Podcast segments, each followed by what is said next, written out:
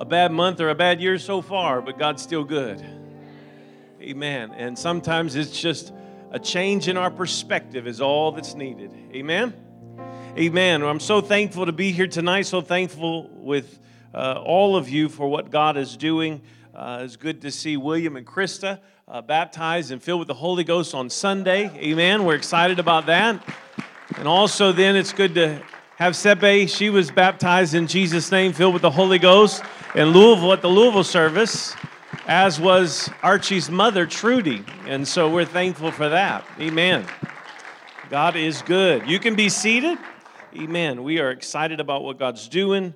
And, uh, you know, there are some people, and I, I mentioned this, Brother. Uh, Crowder says I'm apologizing for him. I'm not apologizing for him. Uh, I'm just making a statement. There are some people that it takes an evangelist or somebody like Brother Crowder uh, to, to help them through some things. Um, I'm not as pushy as Brother Crowder is. I know that's not a, you know, a surprising statement for most of you, but I'm just not. Uh, but there are some people that uh, it just takes that extra oomph and Brother Crowder is happy to give it. So uh, that's why we have him, and we will keep having him. And uh, I, I, know there are some people that don't know how to take him, and uh, it is kind of hard to understand him sometimes, but guess what? God still moves. Amen? And uh, we want God to have his way, and uh, sometimes we just have to uh, allow God to, to move, even if it's outside of what we're comfortable with. Amen? I'm not always comfortable with what God does, and sometimes the way God does it makes me uncomfortable, but it's okay. Amen. And uh, I, I, love God, and I'm thankful for what He's doing. If you have your Bibles, you do have handouts tonight. Uh, some of the things you can follow along with tonight as well on the e-bulletin. There's an e-bulletin from uh, the on the app. You can do that if you want to as well. Um, but we're gonna we're gonna go through. We're gonna talk about fasting tonight. Uh, I had planned to do a whole series on the family, and I was going to do, and I still may do that. Uh, I probably won't do it until next year. Um, so this is what I did. I, I was really wanting to do like 10 habits of highly healthy homes. Uh, that's what I was going to do. And I'm still going to do that, but I'm not going to do that probably until the beginning of the year. Um, here's why I'm going to uh, wait because I started noticing with the services, the midweek services that were going to be out, I wouldn't be able to finish all 10 habits this year. So I figured I need to go back to my list of things that I want to make sure that I teach on every year. And one of the things I haven't taught on this year is fasting. And so I'm going to I'm going to be teaching on some of the things that I really want to make sure that I cover and some of you are going to think man pastor you've taught on this before and you know you've been here for 15 years and uh, you know, Pastor, I know you've, you've been here 18 years and you've taught on this probably 16 of the 18 years that you've been here, and I've been here for most of those, and so I've probably heard everything that you're going to say. Don't write me off. Don't check out yet. I may say something new tonight. You just never know. Uh, but, but stick with me uh, over the next few months as we go into the holiday season. We have a lot of uh, important things coming up in the holiday season. You're going to find out more about that. One of which is we're going to be doing a special Christmas event where we're going to have multiple uh, events that will run the weekend before Christmas. We're going to have one here on Thursday, then we'll have one in Shepherdsville on Friday, and we'll have one in Valley Station on Saturday. These are not events where you are just, we're, we're hoping that, we do hope that your family is blessed, but it's not really about us. It's really about the opportunity for you to bring your friends, your family, your coworkers, and people to these events. We're going to have games, we're going to have songs, uh, we're going to have a, a, a, short time of, of focused prayer for people. And uh, it's, we're, we're hoping that people will get introduced to us at that point and also that they will feel the presence of God. And uh, so these events are going to be, uh, you're going to find out more about these as we get closer. Uh, we are still working out the details. We have the dates, the times. We're working out the rest of the details of what all is going to be involved. Um, but these are going to be great opportunities for you, and we're going to have one of those on Thursday night. And that will be December the 19th. We'll be right here, and then uh, Shepherdsville on Friday, and then Valley Station on Saturday. So, a lot of great things coming up. We're going to be having our Christmas dinner this year on a Thursday night. And uh, instead of Friday or Saturday, we're going to keep your weekend free. We're going to make that on Thursday night. We're going to have that in Louisville as well. And uh, so that's going to be December 5th. and I, I'm sure some of you have already seen it online. But let's get into tonight because I have a few things I'm going to share. We're going to do a short series before the year's out, and I'm going to cover a few more of the topics that I really need to cover every year. And uh, so that's kind of the plan. All right, 1 Timothy chapter 4, verses 7 and 8. But refuse profane and old wives' fables. And uh, some of you are worried they're talking about you here. Uh, exercise thyself rather unto godliness. So I want you to notice this, this phrase, exercise thyself rather unto godliness. So we're not supposed to uh, get into a lot of other stuff, but we are supposed to exercise ourselves unto godliness. And then the next verse is one that you've heard a lot of fat people quote, and I'm sorry, I probably shouldn't say that. Uh, uh, overweight people quote, uh, for bodily exercise profiteth little, but, and, and I don't want you to focus as much on that. I do want you to focus on this part. Godliness is profitable unto all things, having promise of life, the life that is that now is, and of that which is to come. Now, to just kind of quickly break these two verses down, it's saying there are some things that you should focus on and some things you shouldn't focus on so much.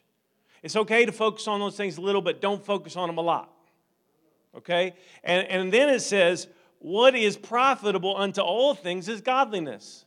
So focus on being more godly. Focus on being more Christ like. Don't focus on the things that are going to pass away. Don't focus on the things that are, you know, as great a shape your body in is in at the age of 20, at the age of 60. It might not matter. I'm not, you, some people, oh, I've seen some really good in shape 60 year olds. Okay. No, no argument. But for most people, that awesome shape that they were in in their 20s is not that great shape that they're in in their 60s and 70s. And even if you are in great shape, you still know you ain't got it like you did when you were 20.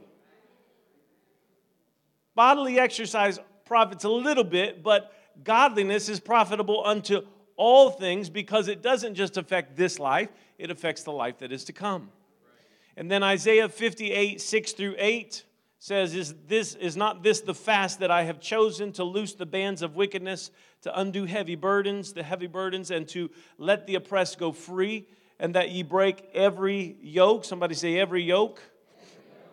Is it not to deal thy bread to the hungry, and that thou bring the poor that are cast out to thy house when thou seest the naked, that thou cover him, and that thou hide not thyself from thine own flesh?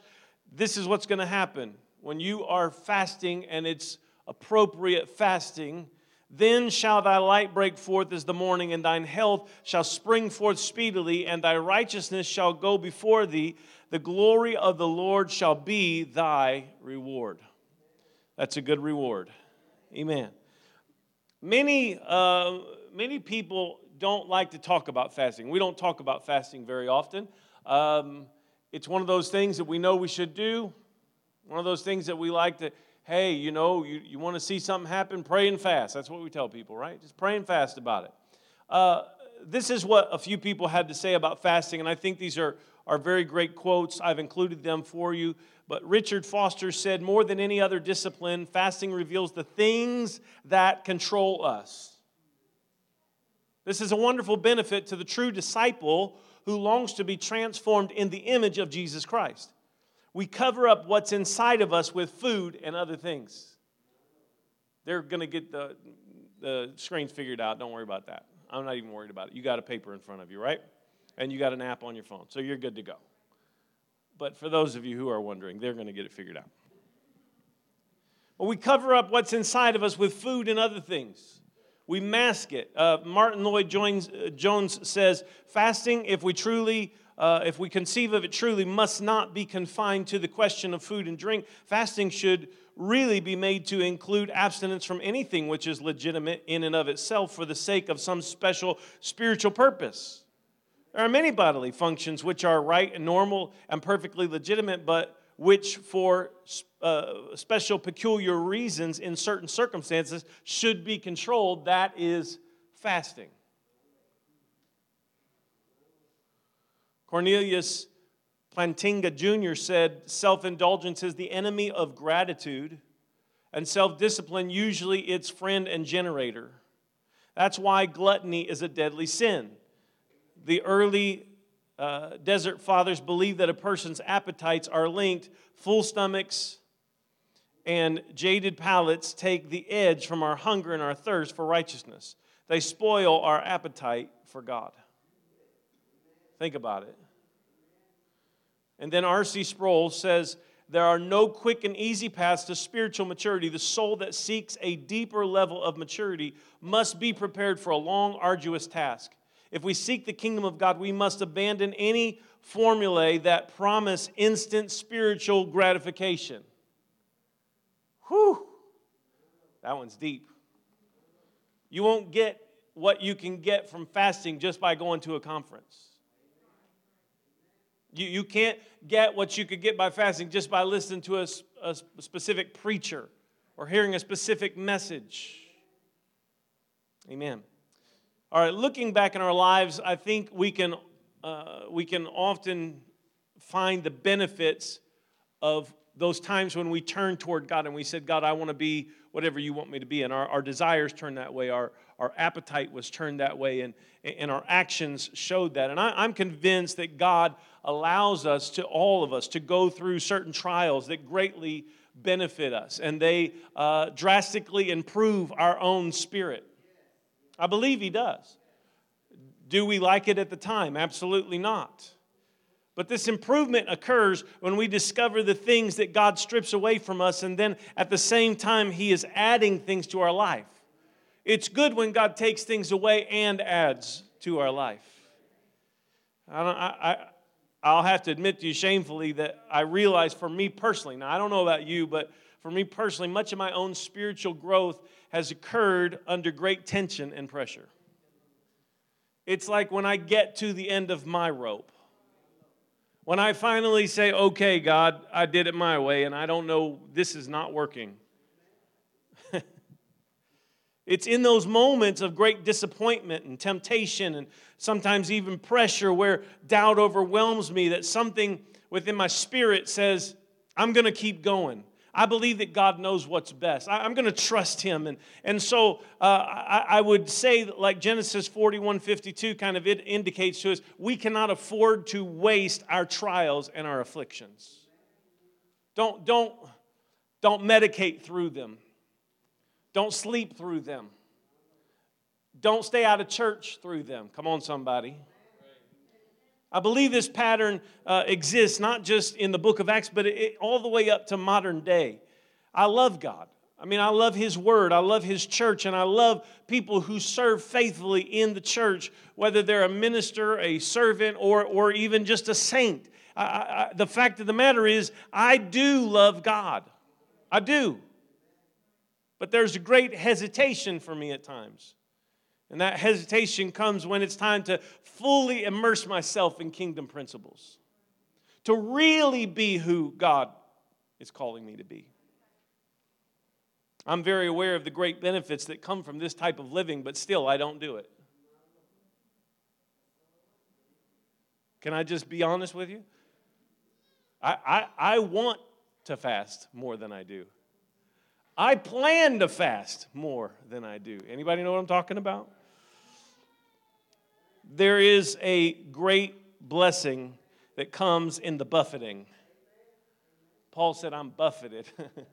I'm dealing with this. I'm, I'm having to deal with this unsettling in my flesh, this unsettling uh, in, in, what I'm going through right now. And what he was dealing with was this uh, major issue, and he couldn't get his flesh to always line up with what his spirit wanted to do.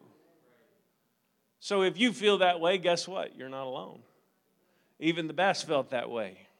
I, I would like to make a fasting suggestion. I know some people uh, that have done this and it has worked very well for them. I try to do this as much as possible. Uh, I'm not saying that I am the, the master at this, but I know people have chosen to fast one day a week, and every quarter they do a three day fast, and then every year they do a seven day fast. I don't know uh, you know, this, I'm not saying that that's got to be the staple for everybody, but I do know that that kind of plan works well for people who really want to deepen their understanding of the things of God and they want to bring spiritual growth into their life. so make a plan, even if it's not that plan, uh, before the night's over. I hope that you'll make a plan uh, for the rest of this year, but then also going into next year of how am I going to fast? How am I going to fast? Um, I, you know, am I just going to fast whenever pastor calls a special fast for the church? Right? Because that's what we do a lot of times. Like, well, you know, I believe in fasting, but my pastor, he hasn't called any fast lately, so I must be off the hook, y'all. Come on now. Y'all are smiling, but we know the truth. Somebody, somebody said, they said to me a couple years ago, it wasn't recent. I don't think, I don't even know that they're here. Uh, that's not a knock on them. I'm just saying. Somebody said to me a couple years ago, they said, Pastor, oh, why haven't we fasted? What, we need to really fast. And I said, okay, I agree. And I said, so how's your fast going? And they said, well, you haven't called a fast. I have to call the fast for you to fast? That's one of those things that's got to be a personal discipline of yours. And uh, so, and, and again, I'm not saying that the church shouldn't have corporate times of fasting, and we do, and we will. But I want you to plan your own personal times. I want you to build fasting into your life. I go to Because the Times. Many of you know I've been going to Because Times for many years. I've been watching it uh, on videos that my parents would bring back since I was a little kid. I mean, they started having because of times in 1983. And, and I was born in 1976. So, yes, most of my growing up years, my teenage years, I was watching. I mean, they'd bring home Jeff Arnold, they bring home, uh, you know, Lee Stoneking, they bring home, you know, uh, Brother Tenney or somebody, and we'd watch those, those great preaching videos. And, and because times is awesome, it's a great uh, conference, and it's focused mainly on revival and evangelism. It's showcased some of the, probably some of the greatest preaching uh, that the apostolic movement has had over the last 30 years.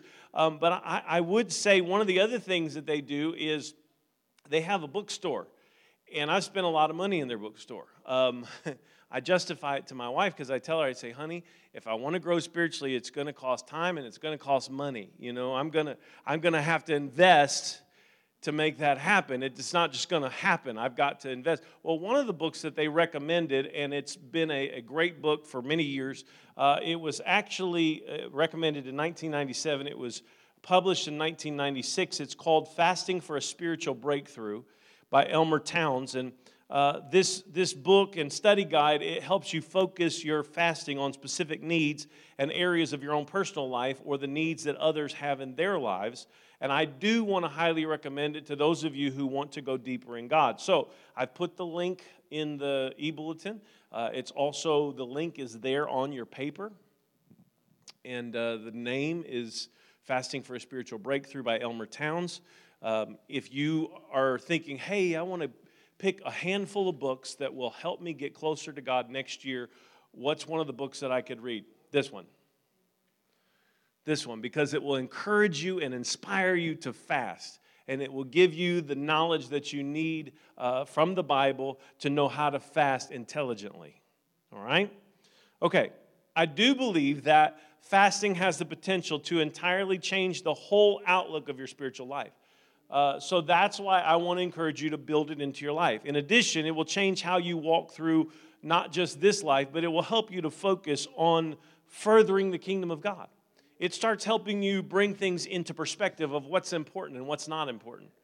You know, that's why, uh, you know, we can have some awesome things happen in this church and you know there's some people that they're just like yes this is awesome. We're just we're so excited. And other people are like eh no big deal.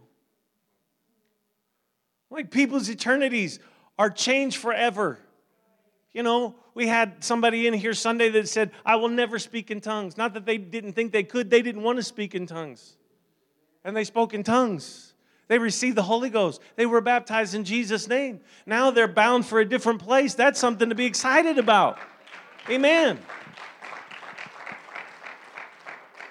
But our excitement for this, it, it ebbs and flows with how hungry we are for the things of God. If we're kind of full of other stuff, if we've had enough of the world, then we're just kind of like, ah, that's nice. Yeah, I remember when that happened to me. That's pretty cool. A hunger for God is the single most important thing that we can have. Our hunger for God dictates the depth of our relationship with Him. I'm going to say that one more time. Our hunger for God dictates the depth of our relationship with Him. The more hunger that is manifested for Him, the greater the discipleship, the greater the spiritual growth. We were talking about this the other day. How can we get people connected? How can we help people grow? How can we make sure that people are really understanding what the Bible says, what it means for their life, and how to apply it to their life? And we're, we're just like, and, and then I just, I, I said, you know, the thing is, if they're not really hungry for it, it won't happen. It wasn't a brilliant statement, but it's so true. We have got to have a hunger for God if we're really going to grow the less hunger we have for God will mark our lives and we'll become caught up with the lesser gods of this life. We must thank God for the desire that He places in our heart for Him. And I'm certain that you have the same desire uh, that I do, that you want to become everything that God wants you to be. I don't know about you, but I really can't afford at this stage of my life, I, I, know some of you are whatever, I'm younger, I'm older, whatever. I can't afford at this stage of my life, I realize where I'm at, and I can't afford for my life to be filled up to the brim with things that really don't matter. I don't have time. You know, I, I just don't have time. And I'm, and I'm not saying that to be condemning of anybody else. I'm just saying I've got to have more of Him. And so through fasting, we can allow the things of this world to be replaced by the treasures of the kingdom. And that's our goal, that's our focus. Um, John Piper wrote in his book, A Hunger for God. Uh, and, and, again, this is not, uh, I, just like this, this portion of the book. I, don't, I, I, agree with a lot of the stuff in the book, but not everything. I will say, though, I do really agree with this statement. I think it nails some things right on the head. So let me read it to you. He says, One might think that those who feast most often on communion with God are the least hungry. They turn often from the innocent pleasures of the world to linger more directly in the presence of God through the revelation of His Word. And there they eat the bread of heaven and drink the living water by meditation and faith. But paradoxically, it is not so that they are the least hungry saints. The opposite is actually the case. The strongest, most mature Christians I have ever met are the hungriest for God. It might seem that those who eat the most of the things of God would be the least hungry. But that's not the way it works with the inexhaustible fountain and infinite feast of a glorious Lord. The more deeply you walk with Christ, the hungrier you get for Christ the more homesick you get for heaven, the more you want all the fullness of God, the more you want to be done with sin, the more you want the bridegroom to come again, the more you want the church revived and purified with the beauty of Jesus, the more you want the, a great awakening to God's reality in the cities, the more you want to see the light of the gospel of the glory of Christ penetrate the darkness of all the unreached peoples of the world, the more you want to see false worldviews yield to the force of truth, the more you want to see pain relieved and tears wiped away and death destroyed, the more you long for every wrong to be made right and the justice and grace of God to fill the earth like the waters covers the sea. If you don't feel strong desires, he says, for the manifestation of the glory of God. It is not because you have drunk deeply and are satisfied, it is because you have nibbled so long at the table of the world. Your soul is stuffed with small things, and there is no room for great. God did not create you for this. There is an appetite for God, and it can be awakened. And he says, I invite you to turn away from the dulling effects of food and the dangers of idolatry and to say uh, with some simple fast, This much, oh God, I want you. I want you.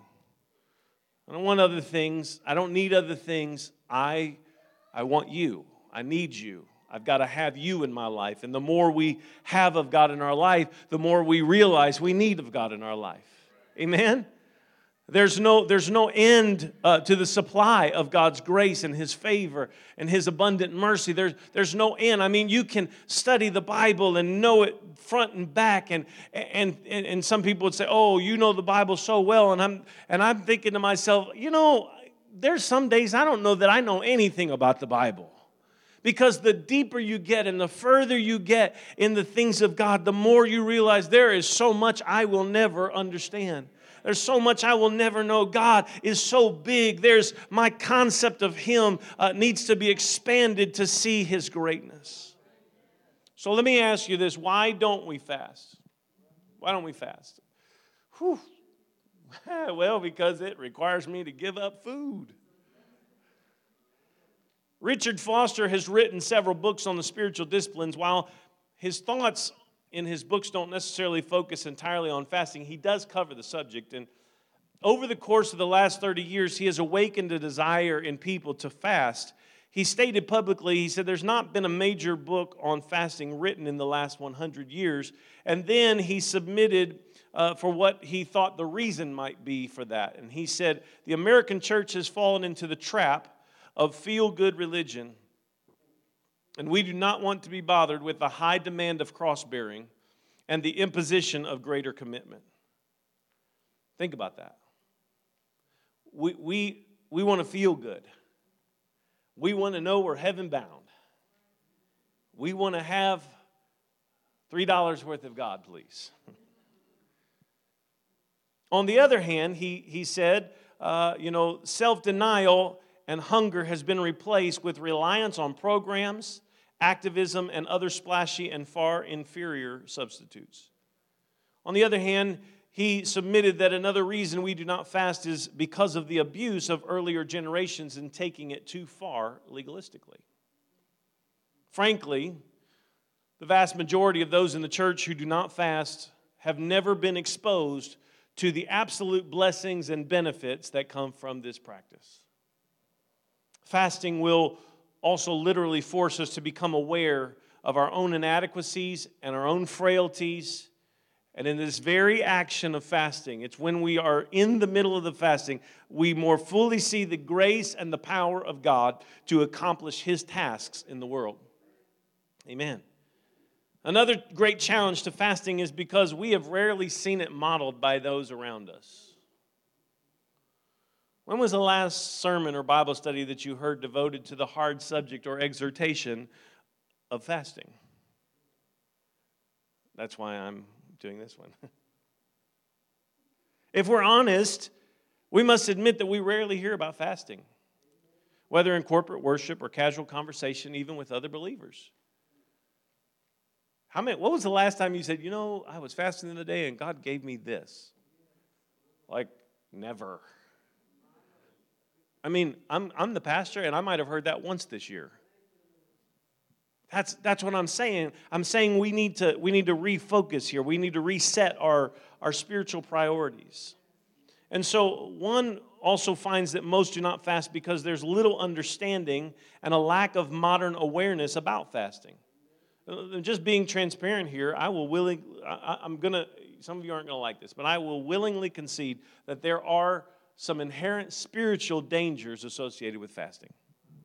Some of you are thinking, what in the world? First of all and foremost, I believe that there are those who would use fasting as an attempt to try to get God to simply do what they want. We, we must always remember God is totally sovereign in his actions. We fast to move us in a, into a greater position with God. We're not trying to twist God's arm into doing something. We want our thinking to line up with His about everything in our lives. That's the goal. It's not our goal to say, okay, God, I'm gonna, I'm gonna see if I can get you to do this for me, or I, I'm gonna, I'm gonna fast until you make this happen. No. If you're fasting for that, you're going to be disappointed. You're going to think fasting doesn't work. Because most time he won't do just what you want him to do. Even if he does, it won't be in the way you wanted him to do it. And if he does do it in the way you wanted him to he probably won't do it in the time you thought he would do it in. The second danger, the spiritual danger that I see with fasting, is, is not really as much spiritual as it is physical. Uh, I believe and I'm going to say this fasting needs to be done responsibly. Um, I was neighbor to a, a, guy in Bible school who was on a like a 30 to 40 day fast. I can't remember the exact number, but and I think I've told you this before. He fasted, and then uh, when he broke his fast, his first meal was Taco Bell. he went to the hospital? Can, can you say dumb? Somebody was not using any wisdom there. That was not of God. You, you've got to use wisdom in fasting. And so uh, I would say I do believe in God's power to heal, but I also want to just kind of maybe put this out there that I am continued, uh, uh continually awed by the, the ability uh, that God has given to men to, to doctors and, and nutritionists and people like this that there is wisdom the wisdom that men have nowadays that facilitate health and healing. Okay? And i'm again i'm not saying that uh, they have all the answers and go to the nutritionist and put them above god. I'm not saying that. I'm just saying right now if you haven't heard or read anything about it they're talking about there, there's a lot of discussion out there. People who have no intention of serving god whatsoever uh, they are talking about how powerful fasting is, how good it is for the human body. And they talk about how they do intermittent fasting and how it cleanses the body and keeps the body uh, without all the extra toxins that we like to load up with. Now, again, again, don't misunderstand. I'm not saying, uh, okay, everybody, we're going to do this uh, health fasting. I'm, I'm, not saying that. There are benefits, is all I'm trying to say. And secondly, I would say uh, I want to go on record. I'm being recorded, so I want to go on record that I do not recommend anybody who is a diabetic or has severe heart disease, extreme blood pressure problems, expectant mothers, or have major health difficulties to become involved in long periods of fasting. Is that okay? Can I say that without you flipping out? Well, God will take care of them. No, you just need to use wisdom. Okay? I said in long periods of fasting. I'm not saying that they can't fast a meal or they can't do something here or there. And, and I realize with saying that, I open myself up to all sorts of criticism. Uh, however, I am unwilling to recommend fasting, strict fasting, three day, seven day fasting with nothing but water for everyone. I just can't do it. Um, you can call me unspiritual if you want but I care about you and I don't want to see you in the hospital. So, the spirit of fasting, however, can be taken up in other areas of life for those of you who would fall into those categories. There are many other things that you can sacrifice to hear from God if you have physical issues that keep you from fasting for long periods of time. Uh, fasting food, that is. All right? And I'm, I'm not going to get in all that tonight, but I, I will just say you can fast something. What, what is it that fasting would be a sacrifice for you, but you would still have the nutrition that you need to get through the day or, or whatever it is. So that's why we don't fast. Why do we fast? Why fast? The question arises why fast? Well, besides its health benefits, because of the perilous times that surround the church in our society. Increasingly, the church is finding herself at odds with the political systems of the day.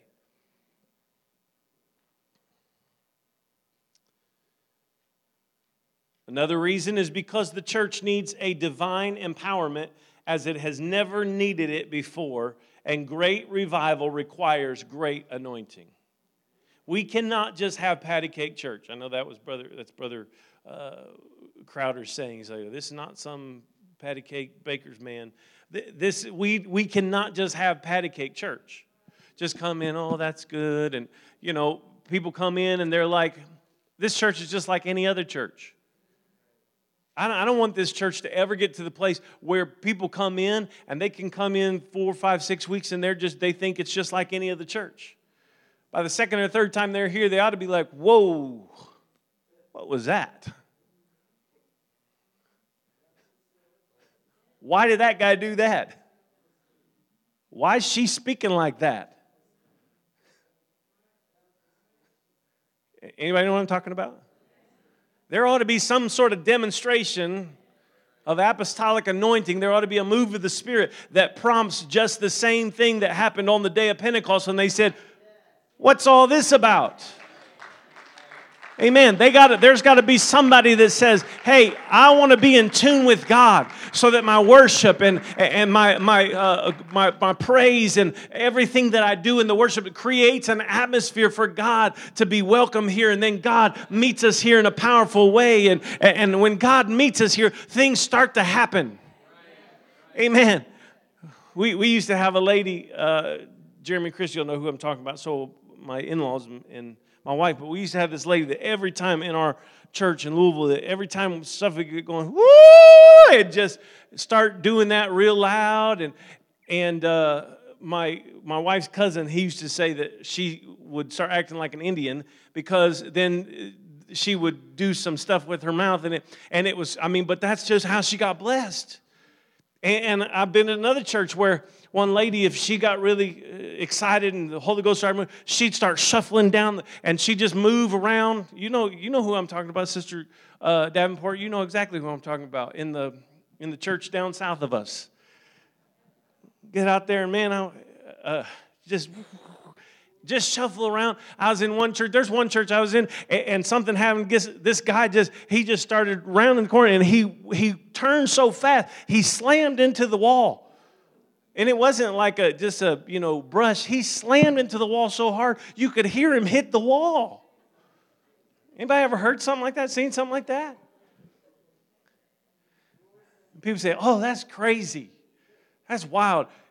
Being in service with somebody, you know, brand new guest, you know, you used to think, "Oh, I hope Sister So and So doesn't start speaking in tongues real loud today," because we're sitting right in front of her.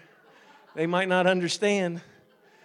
But there comes a time where the power of God's moving, we, you know, it, it doesn't matter how people are responding. I, I'm thankful anymore for just people responding because we've gotten to the place where people think it's not cool to even respond and they just sit there and wait and watch watch everybody else. No, if the Holy Ghost is moving, we want people to respond. But the only way that people feel free to respond is if they've had a time with God that week and they're in tune with God and they're feeling His presence if you've waited all week and you've feasted on the things of the world, when you come into the house of God, you're not going to feel like responding. Well, it's true. I mean, it may not be what we want to hear, but it's true. We get so full of our favorite TV shows and sports and hobbies and all this stuff that we do, but did we spend time with God? Did we get alone with Him during the week? Because if we did, amen, we're going to have a divine appointment when we get here. We're going to have divine empowerment. Uh, the next reason is because of our own personal needs, particularly in a devotion to God and overcoming disobedience and carnality.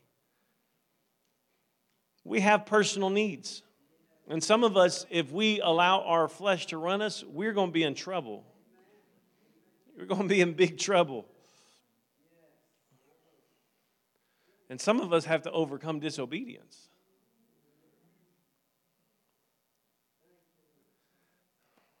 Well, I'm just going to leave that there because that could take a little while. Isaiah 58 6, because the world in general and the church in particular are crying out for people of character and integrity, and such traits can be fostered with fasting as it assists us in overcoming the pull of this world and carnality. People are looking for what you have. And if we're not in tune with God, they may never know. Well, I came to church, Pastor. Yes, but who did you affect this week with your life? Who looked at you and said, Whoa, there's something different about you? If we're not affecting people outside of these four walls, we're in trouble. We're not really being the church that we were meant to be. We're definitely not the church of the book of Acts. So we've got to uh, realize the, church, the world is looking for people that will be in tune with God and get away from the pull of the world and our carnality. Uh, the next one is 2 Corinthians 8 2 to 4. Because we have allowed the American dream to overwhelm our spiritual lives with distractions and the pursuit of many things instead of one thing. We've allowed the American dream. Well, I need to have this, and I've got to have this, and I got to keep up with the Joneses over here. And because I got to have that, that means I got to work extra hours, and then I got to do this, and I must have this toy, and that, if that's not in my house, and then I. Oh, Pastor, don't be so hard on us. Everybody's entitled to the American dream. Well, okay. At the cost of your soul? What profit is it to a man if he gains the whole world? You can have the American dream, the Nigerian dream, the Mexican dream, have whatever dreams you want. But if you lose your soul in the process, it doesn't really amount to anything. Fasting is not specifically mentioned in 2 Corinthians 8 4, but it is talking about giving sacrificially of all that we have. we we can't hold on to stuff so tightly that we're not willing to allow God to speak into our lives. And we, we have that when we have fasting. You will never hear God more clearly than whenever you're, you're hungry. You do a three day fast that first day, it'll just about kill you. The second day, it's kind of hard, you're hungry, but uh, you know, you start really, you start really getting into that, that space where you hear from God clearly. And by the third day, food isn't really the problem. You, you don't have as much strength because you haven't eaten, but you are so clear on what God is speaking into your life. Pastor, I don't think I can do that. I'm not saying that everybody should, but I am saying that we, we should do what we can. Because, and this is Isaiah 58 8, because we need the will of God to manifest itself in our lives, much of the decisions that we make with our lives have been affected by self help principles and talk show hosts who are biblically illiterate and yet serve as great advisors to an often unsuspecting world. We must operate according to the principles established by the Word of God for His will in our lives. How many of you, how many times have you had somebody? We, you know, the scripture, we want the light to break forth the light breaks forth in our life. We get the illumination that we need when we fast. But how many times have you heard somebody quote something that Dr. Phil or Oprah or somebody, and I'm like, are you kidding me right now? You're going to make your this life decision based on that? And some of it is, oh, let me just be honest with you. Sometimes Christians will quote lines to me, and they are not even, they're not even biblical lines. And they're like, well, I just feel like this is the best for my life right now, and this is what I need to do. And I'm like, what does the Bible say? what does the Bible say about that? I mean, if the Bible isn't in agreement with that, you know, nice little catchphrase that you're using, then catchphrase is wrong. Anywho. Daniel 1 5 to 16, because our physical bodies could benefit from the, the poor nutritional habits, we have an abundance of food and medical care, but we are not necessarily more healthy than people who have learned the, the art of fasting.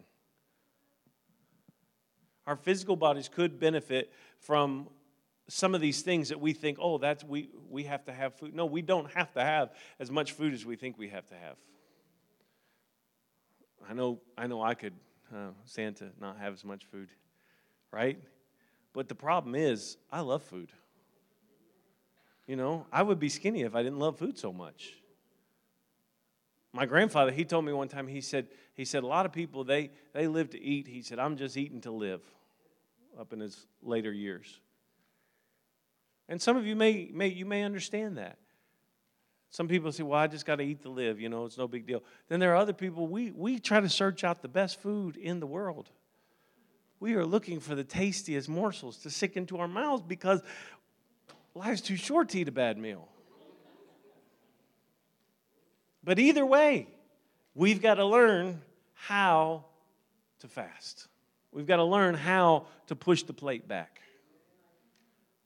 All right, 2 Corinthians 10 4 and 5. I'm just about done because fasting helps us fight two wars. It helps the saint to overcome the world within and the one without. The one within is the battle with the self, and the battle without is the one with Satan. When we fast, we're not doing so as other religions of the world. The difference is that much of their fasting, Muslims, Hindus, they, they focus inwardly on self, while the fasting of a saint, we're, we're trying to get the mind of God. We want his mind, we want his perspective. So it's directed entirely toward God. Let's talk about Jesus and fasting. It's very striking the ministry of Jesus began with a time of fasting, and this example can be understood in its fullness. We have to replicate this in our lives if we're really going to get what Jesus was saying. If the Son of God submitted to the process of fasting and then confronted the devil, we certainly could understand that this was a key factor in Jesus overcoming the devil, right? First he fasted, then he overcame the devil, right? Should be simple enough. But Let's go a little further. The Bible indicates to us, Matthew 4 1 to 11, Jesus was driven into the wilderness for a time of testing. It was while he was in the wilderness being tested that he participated in the 40 day fast. Upon the approach of the devil in the, in the wilderness, the Lord reached back into the Old Testament to confront the devil with the temptations. He responded with this Deuteronomy 8 3. And he humbled thee and suffered thee to hunger and fed thee with manna, which thou knewest not, neither did thy fathers know, that he might make thee know that man doth not live by bread only, but by every word that proceedeth out of the mouth of the Lord doth man live. We don't live by bread only. So, so look at what he says Deuteronomy 6 16. Ye shall not tempt the Lord your God as ye tempted him in Massah. And then Deuteronomy 6:13 he also uses this one thou shalt fear the Lord thy God and serve him and shalt swear by his name. So he pulls those from the Old Testament when he is being uh, basically confronted by the devil in the wilderness. And there's a significant comparison that bears following through with the Lord's temptation in the wilderness. We've got to understand this. One uh, could look at this and understand that the scriptures that the Lord quoted were also retrieved from a time that the children of Israel were in the wilderness, correct? That makes sense, right? So Jesus in the wilderness, being confronted by the devil, he quotes from the children of Israel in the wilderness. Look at what he says Deuteronomy 8, 2 and 3. And thou shalt remember all the way which the Lord thy God led thee these 40 years in the wilderness. As Jesus, Uh, notice here, as Jesus was led into the wilderness by the Spirit, they were also being led by God. Correct? In the wilderness? I'm not making things up. Are y'all still with me? Okay. So he says, To humble thee and to prove thee. This is what Jesus was in the wilderness for to be tested and proved or proved. To know what was in thine heart, whether thou wouldest keep his commandments or no. And he humbled thee and suffered thee to hunger, as Jesus was made hungry by his own fasting and fed thee with manna which thou knewest not, neither did thy fathers know, that he might make thee know that man doth not live by bread only, but by every word that proceedeth out of the mouth of the Lord doth man live. Just as Jesus says to Satan. Now, you could say, well, that's weird. Yeah, there are many similarities that come from this passage in both areas of the wilderness. In theological terms, we would refer to this kind of happening as types and shadows. Anybody know what I'm talking about? Types and shadows. Okay, so types and shadows. A, a type and a shadow is where an Old Testament form or example is used to foreshadow or to predict a New Testament concept. That's what we, when I say types and shadows, something in the Old Testament happened that is similar or, or predicts something that is going to be a concept in the New Testament. A temptation, the temptation here, the Lord was not just some, some chance happenstance battle with the devil. It was a calculated decision, and it showed the identification of Jesus Christ with the people of God in their deprivation and trial in the wilderness.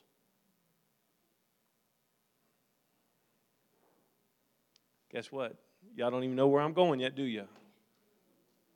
What happens when you are in your wilderness? Just as Jesus was tempted in the wilderness. You will be tempted in your wilderness. Just as they had to know that man does not live by bread alone in their wilderness, and Jesus quotes that in his wilderness, you are going to need to know you cannot live by bread alone. You can't just make it just by food. Fasting will ultimately test where the heart is. When fasting reveals that the heart is with God and not with the lesser things of this world, it prepares us for ministry. This is not just pulpit ministry, but all forms of serving the body of Christ. Satan comes to an understanding that the love of the heart is not for the earthly bread, but for the heavenly purpose that God has placed upon you. The hard lesson in this is that we must hunger for the will of God more than the wonders of God. We have to hunger for the will of God more than we hunger for the wonders of God. When we understand the importance of fasting, we'll see that it allows us to draw closer to God. We live in a world that tells us there's no need for self denial, strongly pushes the hamster ball of self indulgence. And I say hamster ball because you really don't ever get anywhere. Just keep, it's like a cycle. You give it, you give into it, and then you want more. And you give into it, you want more. You give into it, want more. It just never ends. It's, it's, a, it's a horrible cycle. But spiritual formation and transformation is further strengthened when we involve ourselves in the ancient practice of fasting. Fasting, and I'm closing with this, accomplishes the following things it will strengthen prayer. It will strengthen prayer. Arthur Wallis writes in God's Chosen Fasting, giving us the privilege of fasting as well as praying, God has added a powerful weapon to our spiritual armory. In her folly and ignorance, the church has largely looked upon it as obsolete. She has thrown it uh, down in some dark corner to rust, and there it has lain forgotten for centuries. An hour of impending crisis for the church, and the world demands its recovery. Wow, would you think about that? This discarded weapon that we have of fasting, it needs to be picked back up by the church. Amen. The next one, it assists us in seeking God's guidance. It assists us in seeking God's guidance. The next one, it sometimes can be an expression of grief. Fasting can be an expression of grief. Some people say, I don't, I, I don't know. You will when you have grief. when you're fasting and you, you know, you don't know what to do. And so you're fasting and you say, God, I, I, I don't know what to do. I'm here. Here I am. Just move me forward wherever you want me to go. It helps to gain deliverance and protection. Deliverance or protection. It helps to gain deliverance or protection. One may fast to express repentance and the return to God. Jonah chapter 3, they repented when the whole city said, you know what? Nobody's gonna, nobody's gonna eat, not even the animals. Kids aren't gonna eat, animals aren't gonna eat, nobody's eating. We gotta fast. It's crazy when the world knows how to get a hold of God more than the church does. Jonah's over here like, seriously, God? I knew you were going to do this. Has a bad attitude, and the world's like, we just want to, we just want to say we're sorry. Anywho, I'll let you think about that. That's a whole other message in and of itself, but it is used to humble ourselves before God. It is used to humble ourselves before God, and it is used to express concern and facilitate the work of the kingdom of God. It is used to express concern and facilitate the work of the kingdom of God. Amen. I want to encourage you if you are not fasting, if you have not been fasting, try to make it, if you can't do a day a week, try to do uh, something for a day a week. If you can't do food for a day, try to do something for a day a week. If you uh, can't do something, uh, do food for one meal, you know, uh, or fast from sun up to sundown, or, or whatever whatever you can do. Find a find a way to to every week make fasting a part of your weekly plan. Um, you say, well, I don't know if I can do it every week. Okay, uh, start with at least once a month. Do a day or two a month. Um, but, but put it on your calendar. And, and here's what's going to happen you are going to have a day where you're going to forget. As you are eating your chicken biscuit for breakfast, you're going to be like, That's right, Brother Hicks, I'm looking at you. You're going to be like, Oh, I was supposed to fast today. Today was my fast day. I'm going to have to call pastor and apologize. No, you don't have to do that. This is all I want you to do. Just do it the next day. Well, I can't do it the next day because then do it the following day. Just don't don't beat yourself up. Just make sure you do it. It's it's kind of like, you know, when you are cutting your grass during the summer, right? Sometimes it rains and you can't get to the grass that day. Sometimes you got too much going on that day and you don't get around to it. But guess what? If you keep cutting it every time you get the chance, it'll keep growing, it'll keep being what it's supposed to be. But if you don't pay any attention to it, you will have Jumanji in your front yard. right? You don't want a spiritual life that looks like a jungle. So just stay on it. It's a discipline. It's not something that you like to do. I don't know anybody that likes to go out and uh, do hard things like cutting the grass in the heat and all that kind of stuff. It's one of those things that Christians we, we don't we don't really like it, but it's necessary. Amen. All right. Well, it's 8:04. Let's stand.